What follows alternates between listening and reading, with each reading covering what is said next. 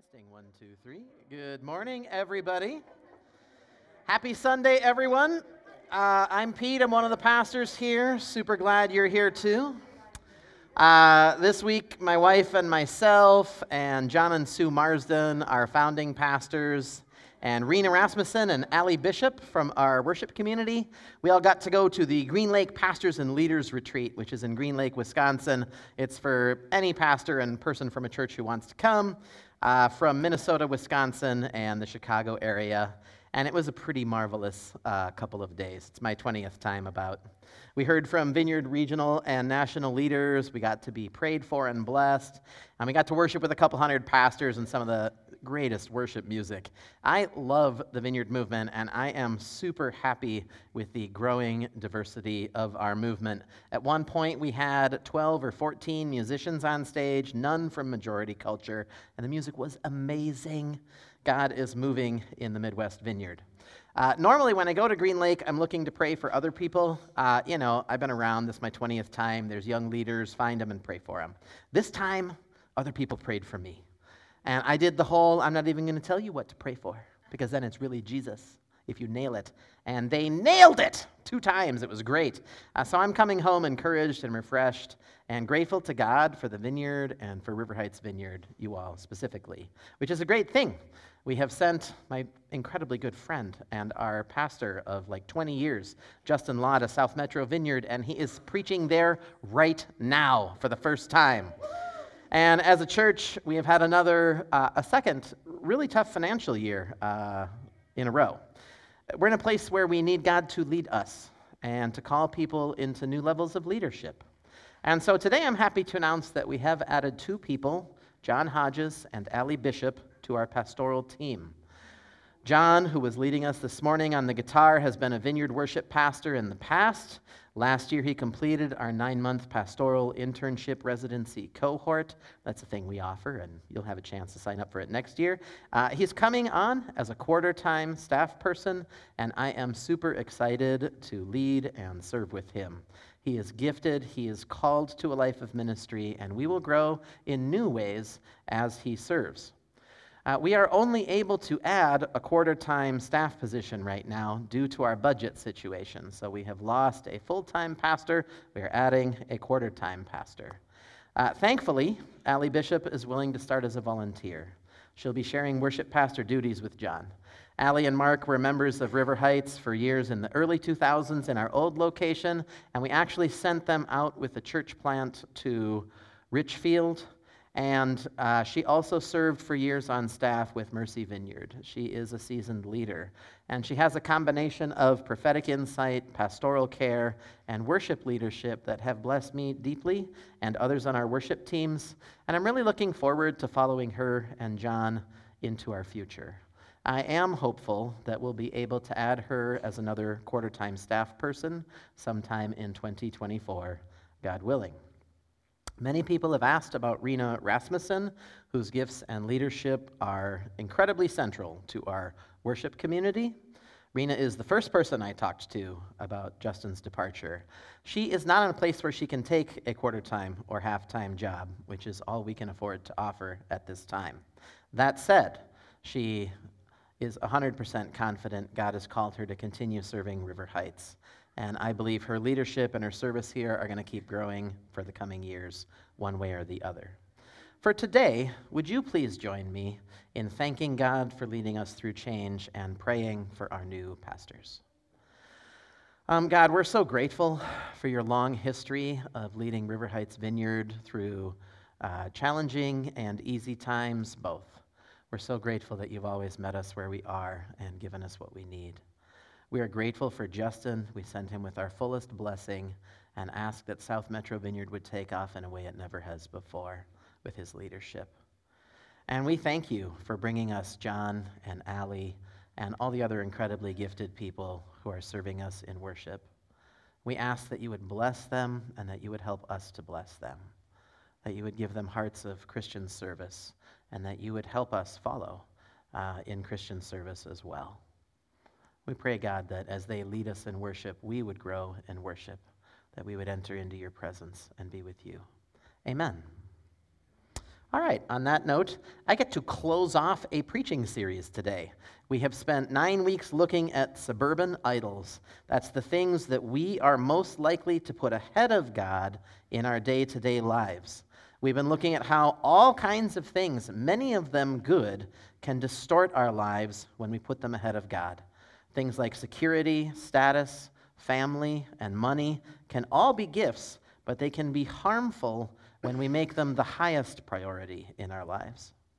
Today, I get to preach on cell phones and social media.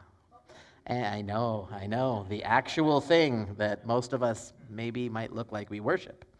God has actually moved me away from the sermon I wanted to preach, but in protest, I'm going to share just a little bit.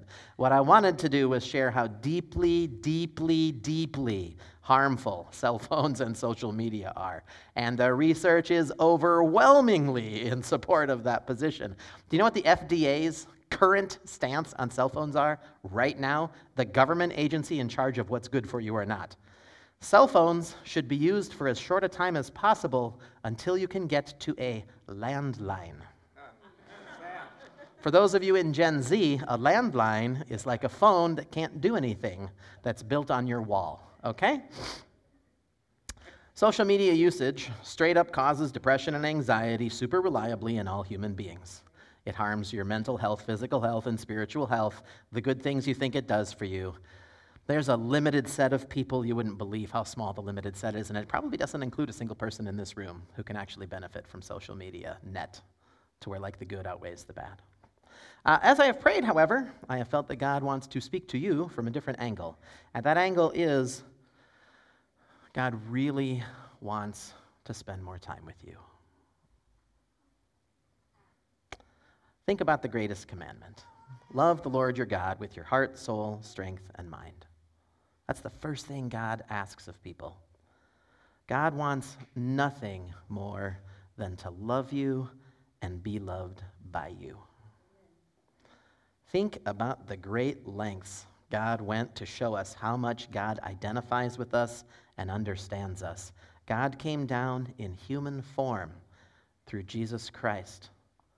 God loves you badly enough to leave heaven and live life in this difficult, broken world.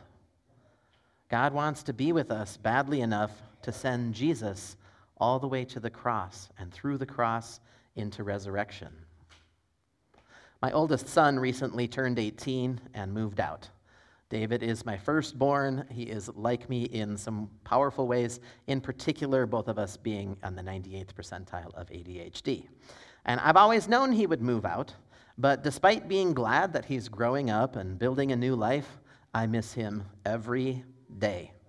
I think about him frequently. We text back and forth. I invite him over to dinner every week. I miss him. And every time I see him, I am filled with gratitude and gladness. I love hearing how he's doing. And my son is built a little differently than most people. Um, he's happy to tell me, and has been since he was a kid, everything good and bad that he is doing. And I love both. I love that he'll tell me what he's done at parties or what him and his girlfriend are up to, as well as where he's trying to grow and what he's doing at work and how things are going for him. I love that he's honest with me.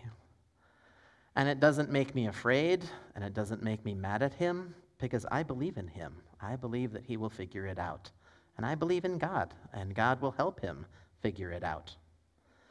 We text about his changes in musical taste, who's going to win the UFC fights that happened last night, um, and realizations that he's having in life. I love my son, and even while I know the depth of that love, I know that it pales in comparison to God's love for him and to God's love for you. I am pretty deeply relational, but God is way more so than me. And God wants a loving relationship with you all the time. God wants to be with you every day. God wants to be with you in the good times and the bad, circumstantial and self inflicted. God wants to love you and know your love in the deepest ways. God wants to hear about your good stuff and your bad stuff, your everyday boring stuff and the big deal stuff. God is always willing to come into your life if you will open the door. There's a famous painting, I don't remember if it was in a sermon here or if it was at Green Lake, of Jesus in the passage Behold, I stand at the door and knock. If anyone will open the door, I'll come in. And the reason this painting is famous is in part because it's beautiful, but in part because there's no handle on the outside of the door. And there's a lot of scripture that points in this direction that Jesus is always waiting to come into our lives, but it's up to us to let him in.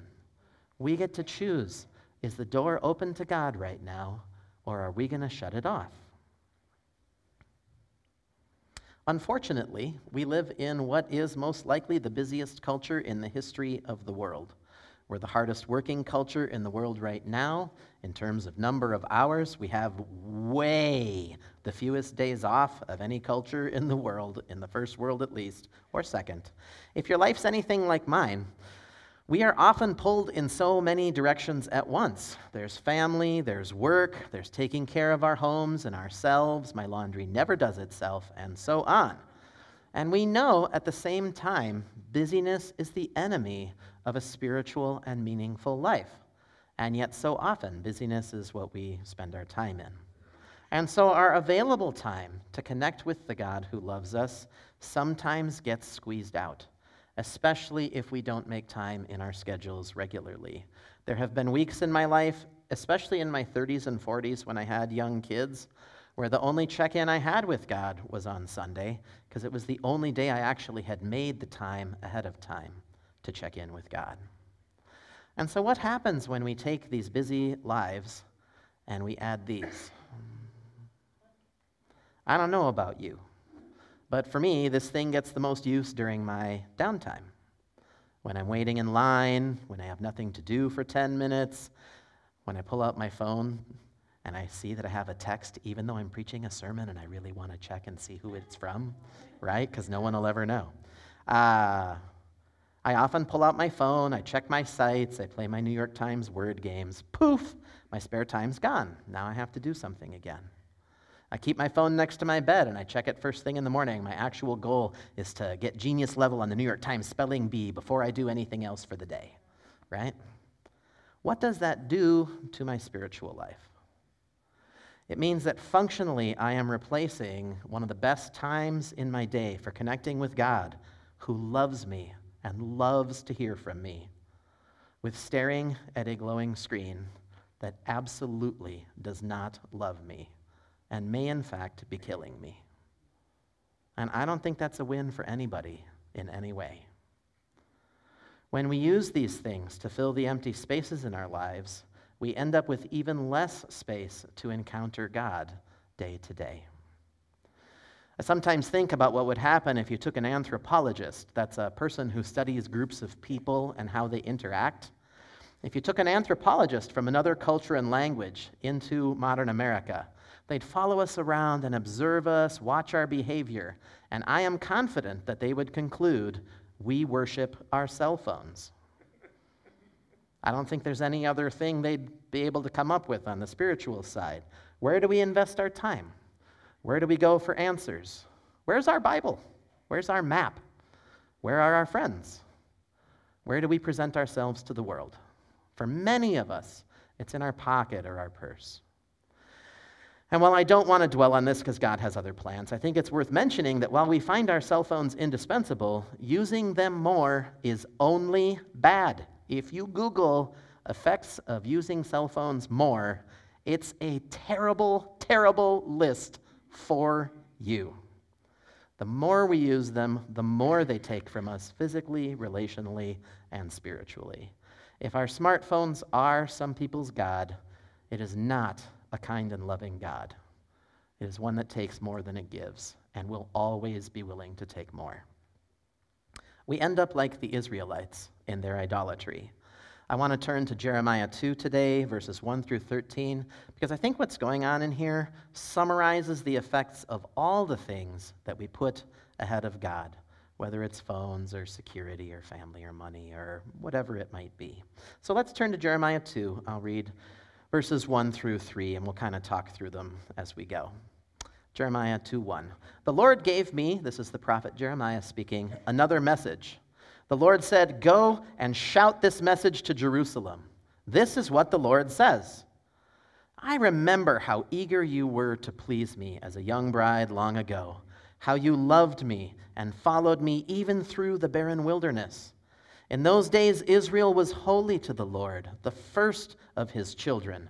All who harmed his people were declared guilty, and disaster fell on them. I, the Lord, have spoken.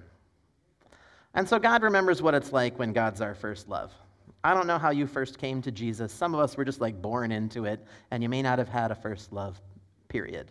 But uh, others of you maybe came to Jesus in some kind of powerful way quickly, right? I know this is what happened for me. And wow, you can make people's eye roll with first love, right? My wife Taylor and I have been married maybe a year and a half, but we still make people gross all the time. We like hug and we kiss, and people are like, ugh, honeymoon period, right? And we can be like that when we first fall in love. We're so excited. We want to share it all the time and live with that love all the time. God remembers what it's like for our hearts to be like that with Him. Let's see where it goes. Verse 4 Listen to the word of the Lord, people of Jacob, all you families of Israel. This is what the Lord says. What did your ancestors find wrong with me that led them to stray so far from me? They worshiped worthless idols only to become worthless themselves. They didn't ask, Where's the Lord who brought us safely out of Egypt and led us through the barren wilderness, a land of deserts and pits, a land of drought and death, where no one lives or even travels? And so, God's problem here is that after all the things God did for people, blessing them, inviting them into relationships, saving them, they ditched God and went after created things. They forgot God's goodness and deliverance and miraculous love and power, and in doing so, they became worthless. We see in the Old Testament stories of the Israelites turning to idols, beginning to immediately oppress the poor, commit injustice for selfish gain, and even go so far as to sacrifice their children to false gods. The things that we put above God never bring us to a good place. Verse 7 And when I brought you into a fruitful land, to enjoy its bounty and goodness, you defiled my land and corrupted the possession I had promised you. The priests did not ask, Where is the Lord? Those who taught my word ignored me. The rulers turned against me, and the prophets spoke in the name of Baal, a false god of the time, wasting their time on worthless idols. Therefore, I will bring my case against you, says the Lord. I will even bring charges against your children's children in the years to come. Now, this is strong language. The Bible says in quite a few places that our God is a jealous God. Our God does not want us worshiping anything else. God doesn't want anything else put in the number one spot in our heart. God had brought the Israelites through a dry and desert land full of death and despair. Does that ex- describe the world that we live in? Like, how often are we still living? Obviously, our dryness is snow, right? And death and despair are still very much a part of the world that we live in. And God says, I protected you through all that.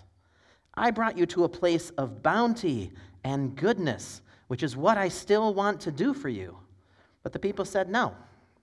They turned to false idols that led them to do all these wrongs. And then in verses 10 to 13 here, we see where the heart of God really is with all this stuff about idolatry. Here's what it says, verses 10 to 13. Go west and look in the land of Cyprus. Go east and search through the land of Kedar. Has anyone ever heard of anything as strange as this? Has any nation ever traded its gods for new ones, even though they're not gods at all? Yet my people have exchanged their glorious God for worthless idols. The heavens are shocked at such a thing, and shrink back in horror and dismay, says the Lord. And here in verse thing, I, for 13, I think we see really what's at the heart of this series. For my people have done two evil things. They have abandoned me, the fountain of living water, and they have dug for themselves cracked cisterns that can hold no water at all. And so this passage says these are not just misplaced priorities. They aren't just a matter of getting it slightly wrong in terms of where the order goes. These things are evil. And the first evil thing is giving up God, who is a fountain of living water. God wants to be your living water. Jesus, with the woman of the well, said, I have water for you to drink, and you will never thirst again. That's the water of life, the water of the Holy Spirit.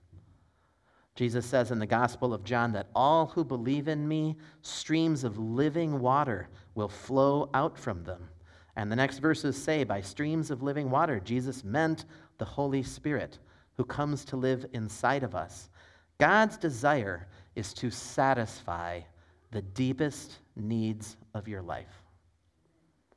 To pour the Spirit of God so freely and generously and with so much love into you that it fills you up and flows out of you into the world. That's how we love God, love people, and change the world by God filling us up and flowing out of us into the world. God wants to be so close to you that you change the world forever through love. And compounding the evil of abandoning God, the Israelites had dug for themselves cracked cisterns. A cistern is a water holding reservoir, and they can't hold any water at all. They replaced the living fountain with dry, empty caverns that hold nothing. Now, I'm not saying you can't get joy from social media or any of the other things that we have looked at today. When I hit genius level this morning, I had seconds of pure joy. How long does that kind of joy last? How long does any of the joy you get from cell phones and social media last? Do you feel like it builds up and sustains you through your life? Or is it just pouring into a cracked cistern that runs out? and has to be refilled again and again. The joy of God is so much greater than the joy of anything else that we can put first place in our lives. Think of the people you know who are filled with the joy of the Lord. Are they living crazy lives of up and down all the time like this?